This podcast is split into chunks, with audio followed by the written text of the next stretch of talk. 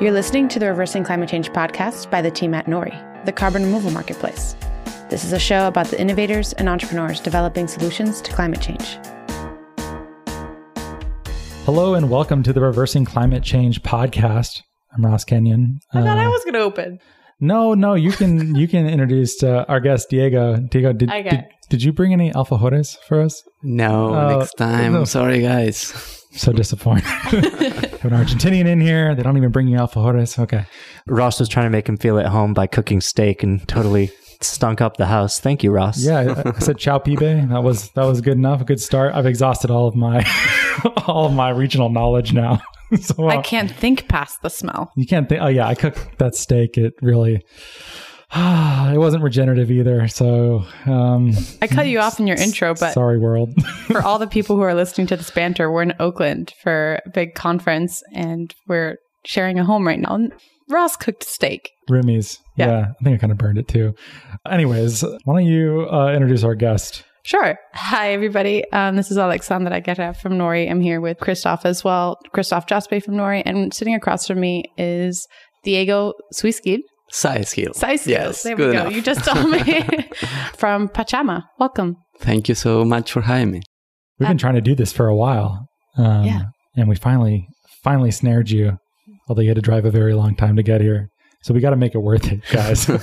this better be good. I'm very excited. Big fan of the podcast. Oh, th- And of I'm you feeling guys. a lot of buildup.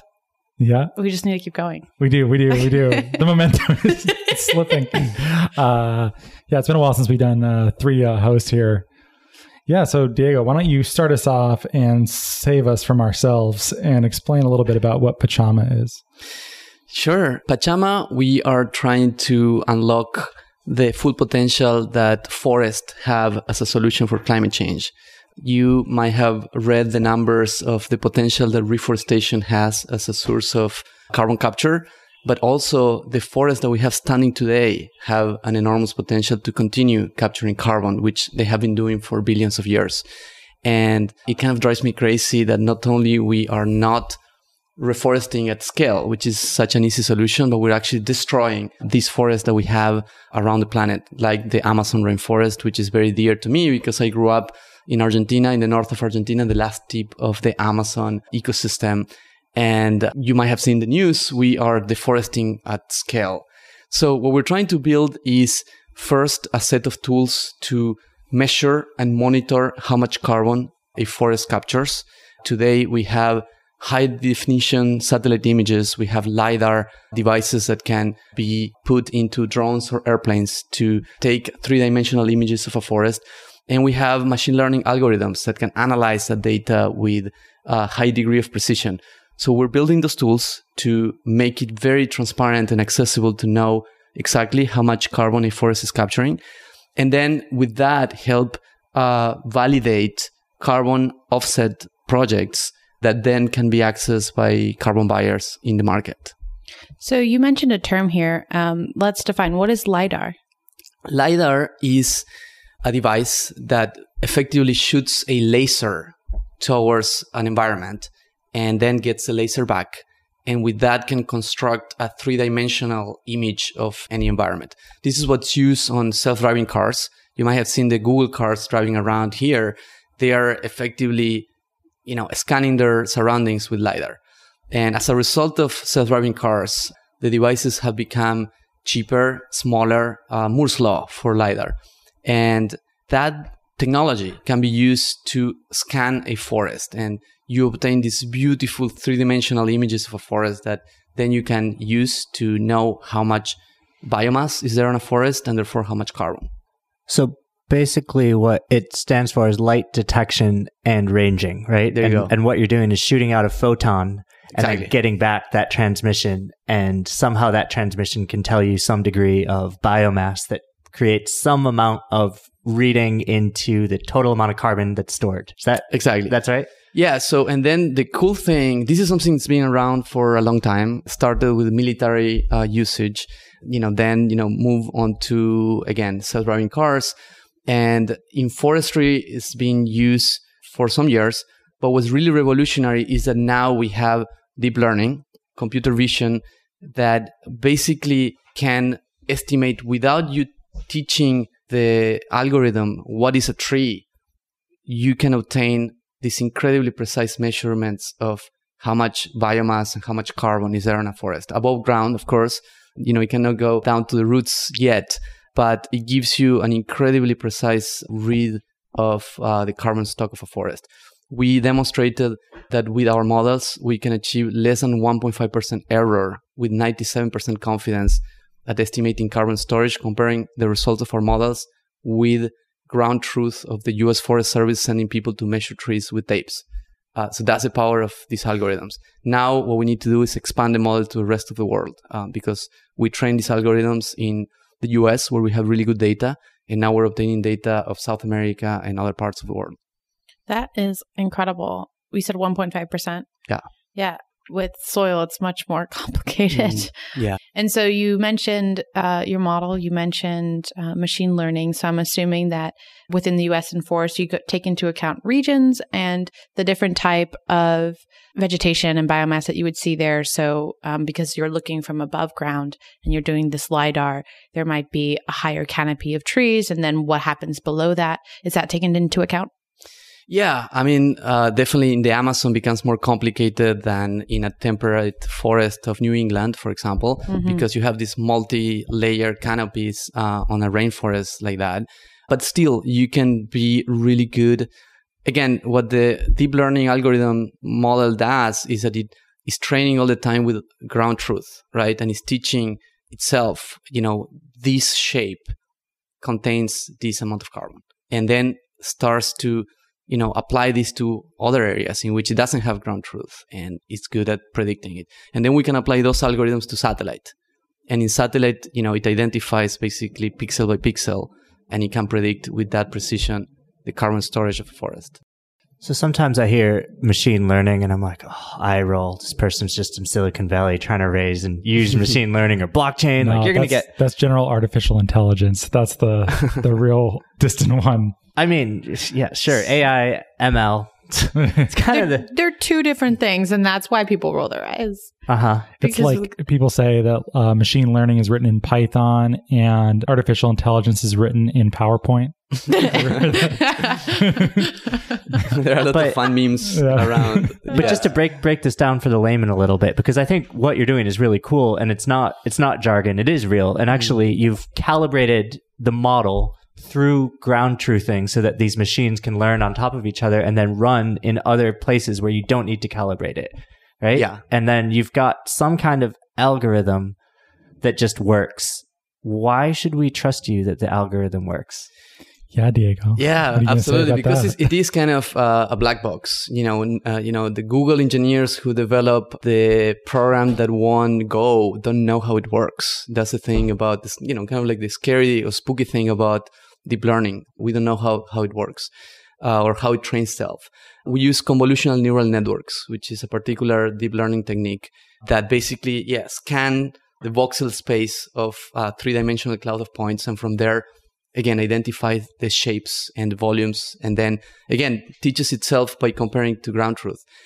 The reason you had to trust us is because the results are there when we compare our you know uh, models with measurements taken by foresters going to the ground measuring the allometric you know equations of a tree and you know effectively measuring know, the, the biomass of a tree in traditional ways.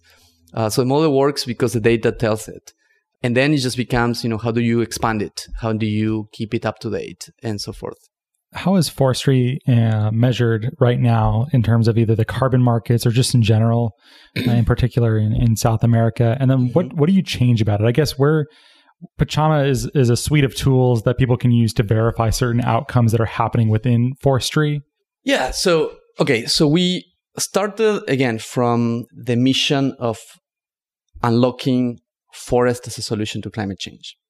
Then we realized, okay, the problem today is that we're not funding reforestation and forest conservation. When we look at why, we saw that even though carbon markets have an enormous potential, even though Article 5 of the Paris Agreement focused specifically on forest as a solution for climate change and using carbon markets to drive capital there, there is not that much carbon money going to carbon markets money going to forest.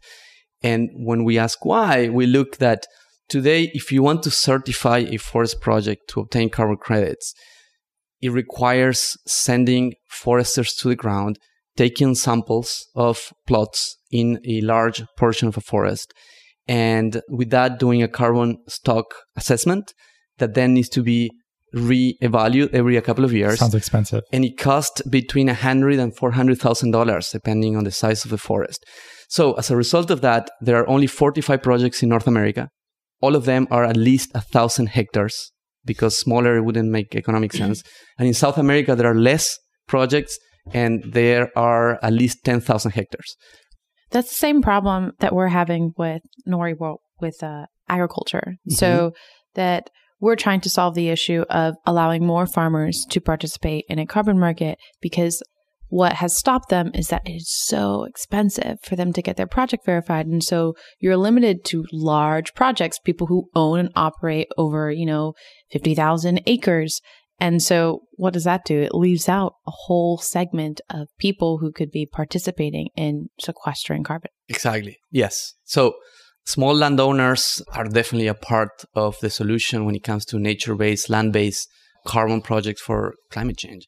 So that's that's one of the problems we identify. And then we say, okay, well, let's start building these these technologies, and then we see how we apply it. We got all this progress on the ability to measure and monitor forest.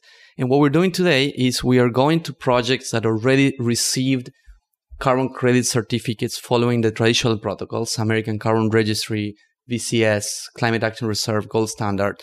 And what we're doing is we are going to this project developers saying, hey, we can validate your claims to give you more credibility, to give more transparency and visibility to your project. And then with that, we, we can help you increase the chance of selling those carbon credits in voluntary markets. And that's what we're doing. So we partner with several project developers in North America and in South America. Be- because they, they can't move these credits because people don't know if they can trust them. And well, you're, you're adding trust to the system. Or, or, or, are you reducing the transaction costs of what they're already incurring? Both. So, because the other thing that we learned as we went into researching this market is that there were many buyers on voluntary markets that love the idea of forests because, yeah, it's, it's great. You're planting trees, you're protecting ecosystems and so forth and so on. But they didn't trust them. They were like, oh, there are all these articles that we read on the news about uh, lack of integrity on the calculation of uh, of a forest. There is this problem of permanence. There is a problem of you know uh, illegal logging. So we we rather stay away and we go to something that's easier to measure, like for example methane burning or you know solar panels, which are important things, but you know. Uh, again, forest to me is like incredibly important, incredibly scalable, and have a lot of benefits I can continue preaching for. Um, and yet, so they, they were staying away for lack of trust. And we think that by building those tools, by showing, you know, that the projects are doing things correctly, that the, that the projects are calculated correctly and that you can monitor them over time, then they gain credibility. And that's what we're doing. And we are then reaching out to companies that are already purchasing carbon offsets or are interested in or you know accessing carbon offsets in the market and we're presenting these validated by remote sensing technologies forest projects. In the future we hope to you know extend the usage of our tools for you know the beginning of a project in the verification and the issuance of the credits. That's great. It sounds like a, a useful service. Do you generally like the design of how forestry's been set up in carbon markets so far? Do you think anything needs to be changed in the design of REDD or REDD plus or other assets yeah we we have a lot of ideas of things that should be better i mean we think that everything's been done so far is really important and everyone you chose your market, words wisely, huh? uh, well, I told you English is not my first language, so I have, to, oh, okay. I have a limited dictionary. Blame it on that. Okay. you know, I, I, think that you know everyone who's been working on forest carbon uh, since the beginning of this idea have been doing incredible contributions. Mm-hmm. There are things that were just not possible because of lack of technology. For example, let's just give you one uh, specific example.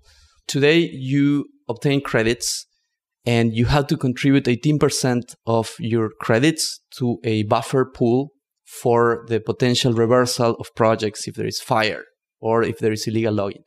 Every project has to contribute the same, 18%.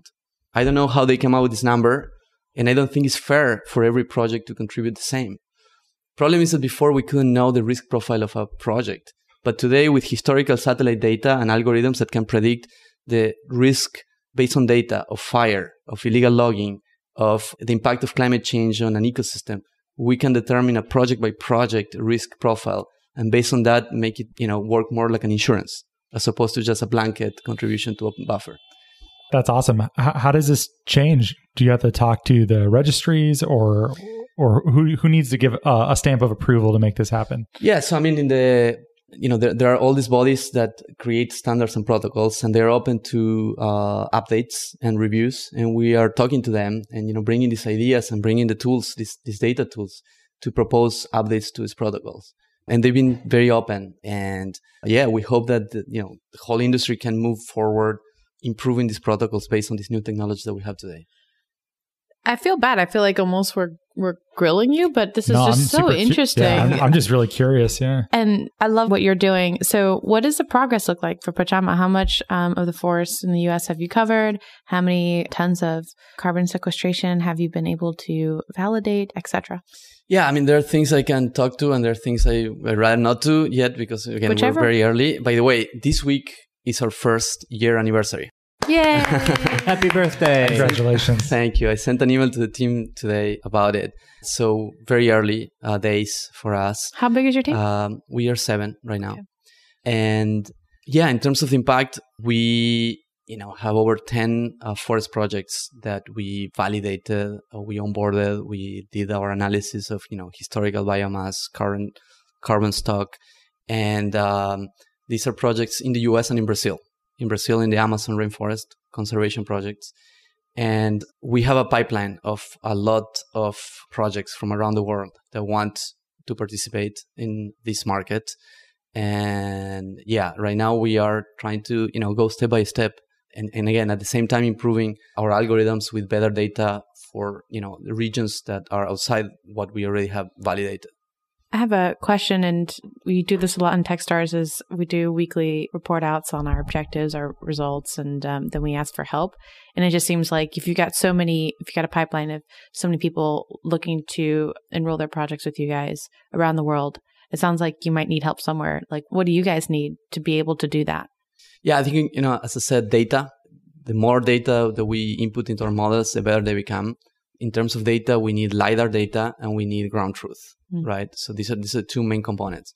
So, you know, I am uh, moving all my contacts in South America because sometimes that data lives in, in the governments, sometimes it lives in universities, sometimes in companies.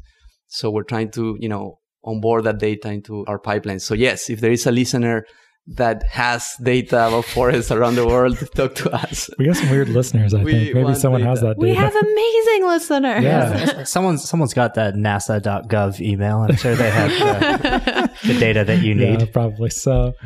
What do you make of what's happening in Brazil with mm. there's sort of a fight over development versus preservation of the Amazon? Yeah. And then also one of the big criticisms I've seen, particularly from the left with regard to forestry projects, is that oftentimes there's indigenous people who don't have land title who live in these forests, and then these like the clean development mechanism projects would get set up, and they'd be like, "We live here," and they're like, "Actually, now this is a you know yeah. UN project, and it's very lucrative, and you need to leave." Yeah. And also tell no one that you lived here.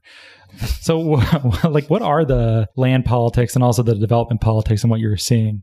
This is a big, big. You yeah, can take as much time no, as you need. I mean, really good questions. It's very complicated. To give an example, there's one project that we are working with that is a very large project. It's the size of a county and is receiving illegal logging. And the illegal loggers are coming with guns. The only way to stop illegal loggers is to send uh, environmental rangers with guns too. So we're talking about the battlefield, a battlefront.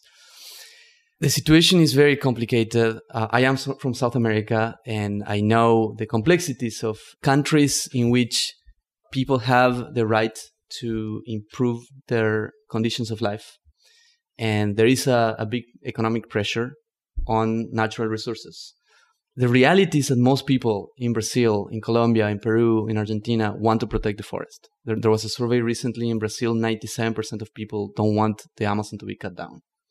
Yet, there is this story of uh, development looking at nature as you know resources to exploit, and that's a narrative that many you know uh, politicians are using in uh, South America, and is em- em- emboldening the ones who don't care. it's very complicated. So what we like about carbon markets as a, in connection to forestry and nature-based solutions is that in a way it puts a price and it, it creates an income for the people in these areas that can be an alternative. And hopefully in the future as the price of carbon goes up it will be a very meaningful alternative to you know clear cutting the forest for cattle ranching or whatever. In terms of indigenous communities incredibly important. Indigenous communities are the protectors of the forest. They've been there for tens of thousands of years. And uh, they definitely need to be considered. They need to be the project developers. They need to be the people who are benefiting the most of these programs. And unfortunately, in the beginning of you know, REDD Plus and other projects, this wasn't considered well enough, and and that was a problem. And there was a pushback from many indigenous communities, and and there were situations, as you said, in which things were not done correctly. We hope that again, with more transparency tools, with more less middlemen, more tools for empowering those who are in the forest, this you know will not happen uh, or will happen less. So the fact that something was done incorrectly the first time or at the beginning doesn't mean that it won't work, right? So we just need to make it better. Just got to keep trying and use whatever it was that we can learn from the past and engage those people in making the solutions better because they know better than we do. We're like coming in and they're the ones who struggled with it the problem. Mm-hmm. I'm feeling like a total different mood now from when we started because of everything that you were just talking about with regard to the using up of resources and indigenous people protecting lands and just the total consumption of natural resources. And sometimes, I mean, I, I say this to the guys all the time. Sometimes I just like need to take a breath mm, and just be yeah. like, okay, what does reversing climate change look like? oh my God, getting everybody to feel empowered and acting because we can't do it alone. Like, we just need everybody to either keep sharing the podcast, to pay for carbon removal, to look at your website, to send you guys data. Now I'm just kind of rambling here, but these are the themes that I'm seeing constantly pop up every time we talk about the work that we're doing within climate, within, you know, startups, etc. We have to do this together. Um, and we have to leverage what we used in the past and just be a little bit more optimistic, or else we are screwed. Yeah, I read. Um, have you read uh, "The Uninhabitable Earth" by David Wallace Wells? I haven't, and I won't probably. That's I like, a, I yeah. like that. I'm going to steal that response every time you ask me about a book. That's a very, very good answer, and very honest too. Mm. It's a great book, and I'm Nori tends to be pretty optimistic and solutions oriented. I think you are too. And then uh, reading that book is like in the movies, and they're like, "Don't look down." You're like, "Why? What's down?" And you look, you're like, "Oh God." That's like what I was like. Oh, actually, the stakes of what we're doing is they're very high. Yeah, I mean, I, I definitely think that it was about time for people to wake up to mm-hmm. the reality of this problem. We're talking about the first real global problem, the first I mean, yeah, we did have the nuclear missile crisis in the 80s, but this is the first problem that has such momentum that cannot be solved by one single country and that puts in danger civilization as we know it. So, yes, we need to wake up to this. You know, we cannot uh, look away from it. That being said, humanity and Mother Earth has faced many other big challenges in the past, and we were able to overcome it. So we will now the question is, you know, what it will cost us because there is a price that we'll have to kind of pay for the credit we've been taking. And so, the, in my mind, is who's going to pay for that? And you mentioned earlier that you reach out, you know, you've, you've got these projects and you'll reach out to corporates who are already purchasing or procuring offset projects. And we're here. So let's give some context. We're here in Oakland because our podcast listeners definitely know where we're at. We're at Verge 19. It's starting tomorrow. We've had multiple little CRNs on that one. Um, they've got a new carbon removal track that they just started this year for their Verge conference. Anyways, and so GreenBiz, that's hosting this conference, is a media group that focuses on sustainability in the private sector. So, what is it that we're looking for this week, or you're looking for this week in being here at Verge and engaging this group of individuals and organizations? Yeah, I mean, I definitely think that corporations, this is their opportunity to show what they are made of and what they're made for. They're made to benefit society. Climate change is the opportunity for capitalism to really, you know, grow up into its full potential, which is benefiting society at large for the long term. So I agree with you. This solution for this is going to come from everyone, and corporations have to play a very important role of offsetting their emissions and reducing, of course, their emissions, moving away from fossil fuels, but also offsetting what they uh, cannot reduce in the short term. And in that sense, I think that, you know, the work that we're doing, the work that you guys are doing, and many others to improve carbon markets is super important and they should all become our customers, basically. You heard it here first on the Reversing Climate Change podcast. so I'm curious but Alessandra, you had you're I like just, breathing into the mic, so you should take your follow up there. I'm sorry. I just uh, you just served something up for me at Diego. So I'm going to be pitching on stage for the Verge Accelerate pitch competition.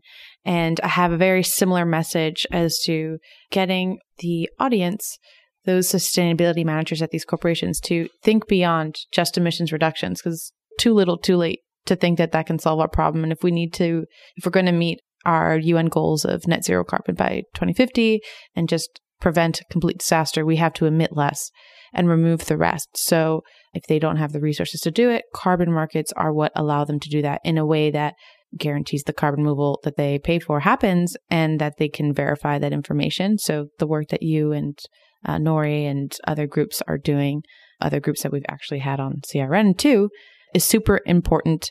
And when I say that and I think about pitch, the accelerate pitch, like, oh yeah, all these startups are getting up there and we have to like compete.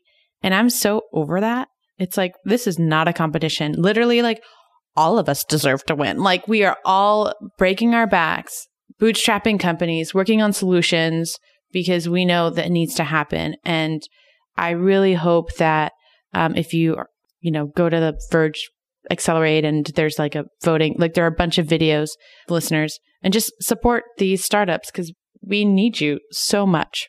Absolutely. Yes. Yeah diego has been a you've you've extended your hand in friendship uh more times than you had to. Mm. it's good. Where we try to do the same too. It's also just more fun that way. Absolutely. I mean, we need more entrepreneurs working on this. Uh, I, you know, encourage any founder who already did a company and have experience building companies to jump into some solutions to climate change. There is so much to do that we need more more uh, entrepreneurs working on this. So we didn't get to introduce you up front, but listener, for the record, Diego has a picture of himself on his phone hugging a tree. So he is a certified tree hugger. he actually lives in the forest, but also Pachama recently graduated from Y Combinator and you're a two-time Y Combinator alum. So you like you sort of know what you're doing when it comes to creating companies, but I'm curious to know the path that led you to where you are now in building up Pachama and also specifically your experience as an entrepreneur and what you bring as an entrepreneur or fresh injection of new mm-hmm. ideas into a much needed space. Yeah, thank you. Um, you know, my personal story, I grew up in Argentina, in the north, in the Yungas, which is a union between the rainforest and the Andes. After I finished school, I went to Barcelona to do a master's degree. And then I came to the US to do an internship in New York City and decided to become an entrepreneur. Since I was a kid, I was an environmentalist and I love nature. But somehow here, I just needed to be successful, needed to create a company. Needed, I, I bought into the American dream right?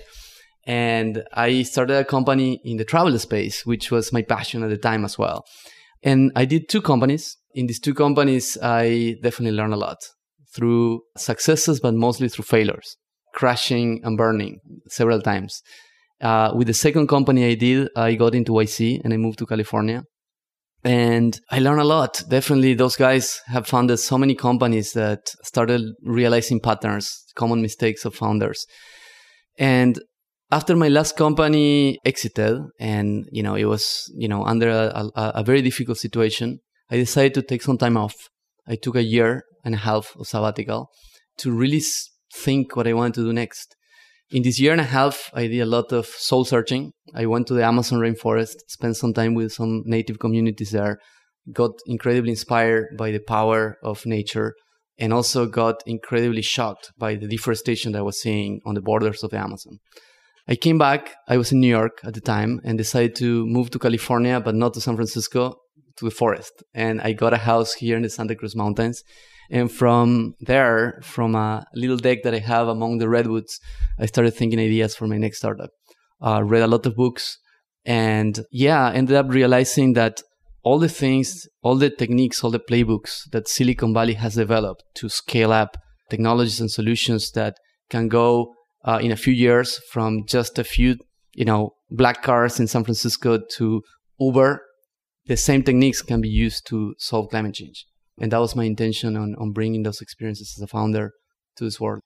Great. I love that response. And that sort of cues up a follow up. We were talking before about kind of the, the scarcity mindset that has mm-hmm. existed, particularly around climate change too. You get mm-hmm. like these weird fiefdoms of schools of thought and you must think one way and sort of mm. shame, shame, shame on you if you don't. Mm. And then also within carbon markets, traditionally, at least we found a lot of friction or resistance mm. to new ideas that might reduce transaction costs and create more transparency and part of the motivation for Nori, which by the way, Pachama, we're excited to work with you when we're ready. For sure. We're yes. not there yet, but like yeah. I I mean, if it weren't obvious to the listener, it's pretty obvious to us here. Like, yeah, there's uh, a partnership. We help people get paid who remove carbon, and we need to work with data platforms. And you're you've built a really good one.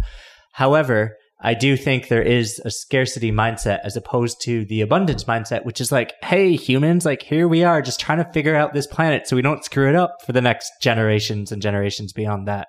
But how have you seen that mindset play out in your work? Yeah, I mean, we were talking before the podcast uh, started about uh, this quote from Einstein. I like a lot that might or might not be from Einstein. We don't, we never know today on the internet, but that the consciousness that created a problem is not going to be the same consciousness that will solve the problem. So the consciousness that created this problem is a consciousness of scarcity, which is ingrained on the type of capitalism that is hopefully fading away. The consciousness that's going to get us out of this problem is a consciousness of abundance, is a consciousness of we are all interconnected and we all have to build together using the human hive mind, uh, the solutions that are multifaceted and that takes a lot of different experimentation to actually solve it at scale and on time. What you said earlier was really interesting. Talking about corporations, you said that they're here to build things that benefit society or the human race. And I thought, yeah, I would I would love that to be the truth. And I think that's more with an abundance mindset. And unfortunately, we've seen mostly the scarcity set in, which rolls out as, you know, we have to increase profits um, for the investors, for certain subset of people. And there's nothing wrong with getting rich. I don't believe that. It's just a matter of like, at what cost? So, are we going to be considering the total impact? Are we going to be looking at how do we totally redesign our business model to go from linear to circular and regenerative. So not even circular, but just regenerative. Working with other partners and working within your supply chain and your distributors and saying, okay, like how can, like what are the problems that you face? How can we make that better? And then looking at the whole overall impact of the products or services that they're providing. That's true abundance. And I love that you mentioned it when you came in, like, oh, it's all about abundance and scarcity. And that's the problem that or the issue that we're facing right now with climate change. And it even goes down to like an individual level. Myself, we talked about the pitch stage and competing. Like, no, abundance. Everybody gets to win. And then everybody gets a chance to feel valued and involved because that's the world that we live in. And we should, there's an infinite amount of love and beauty in the world. And just because someone is doing well over here does not mean that you aren't doing well. Unfortunately, yeah. I feel like that sets in with a lot of companies.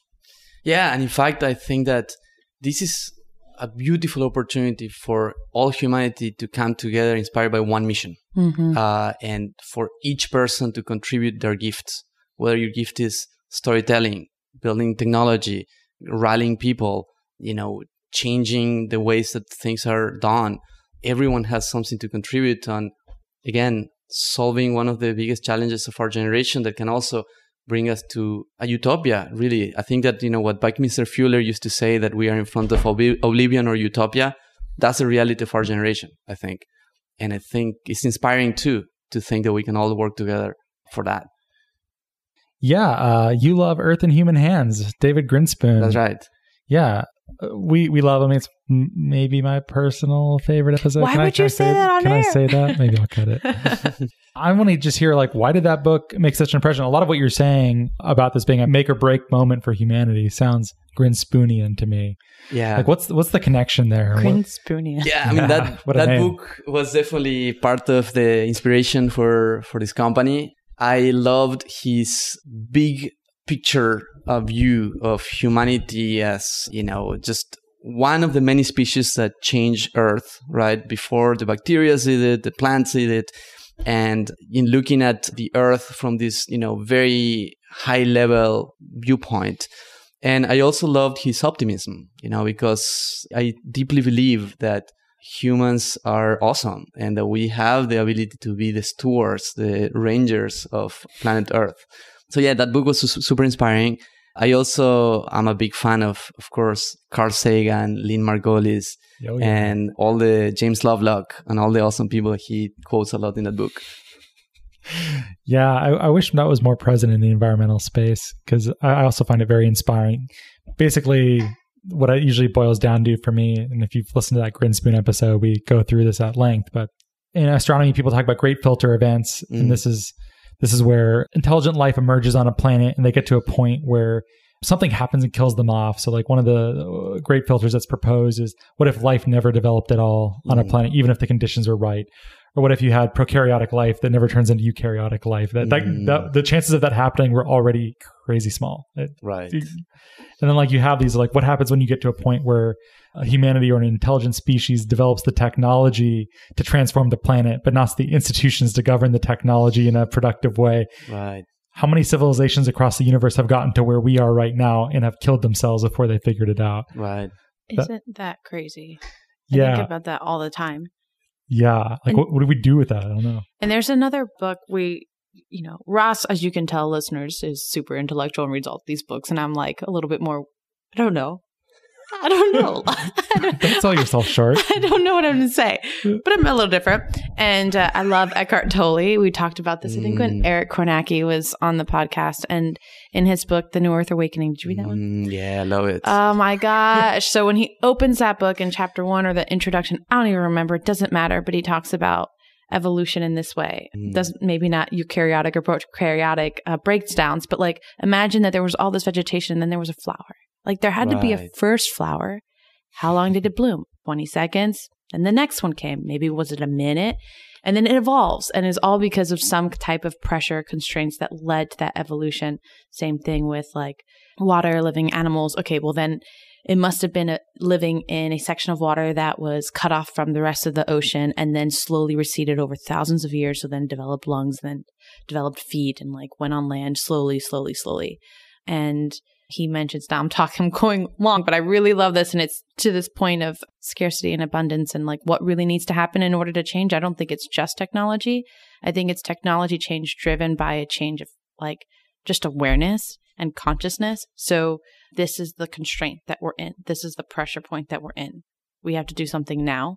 And I think it's what's going to cause a change in how do we think about interacting with each other and society as a whole to just another level of awareness, consciousness, and um, I don't know, care.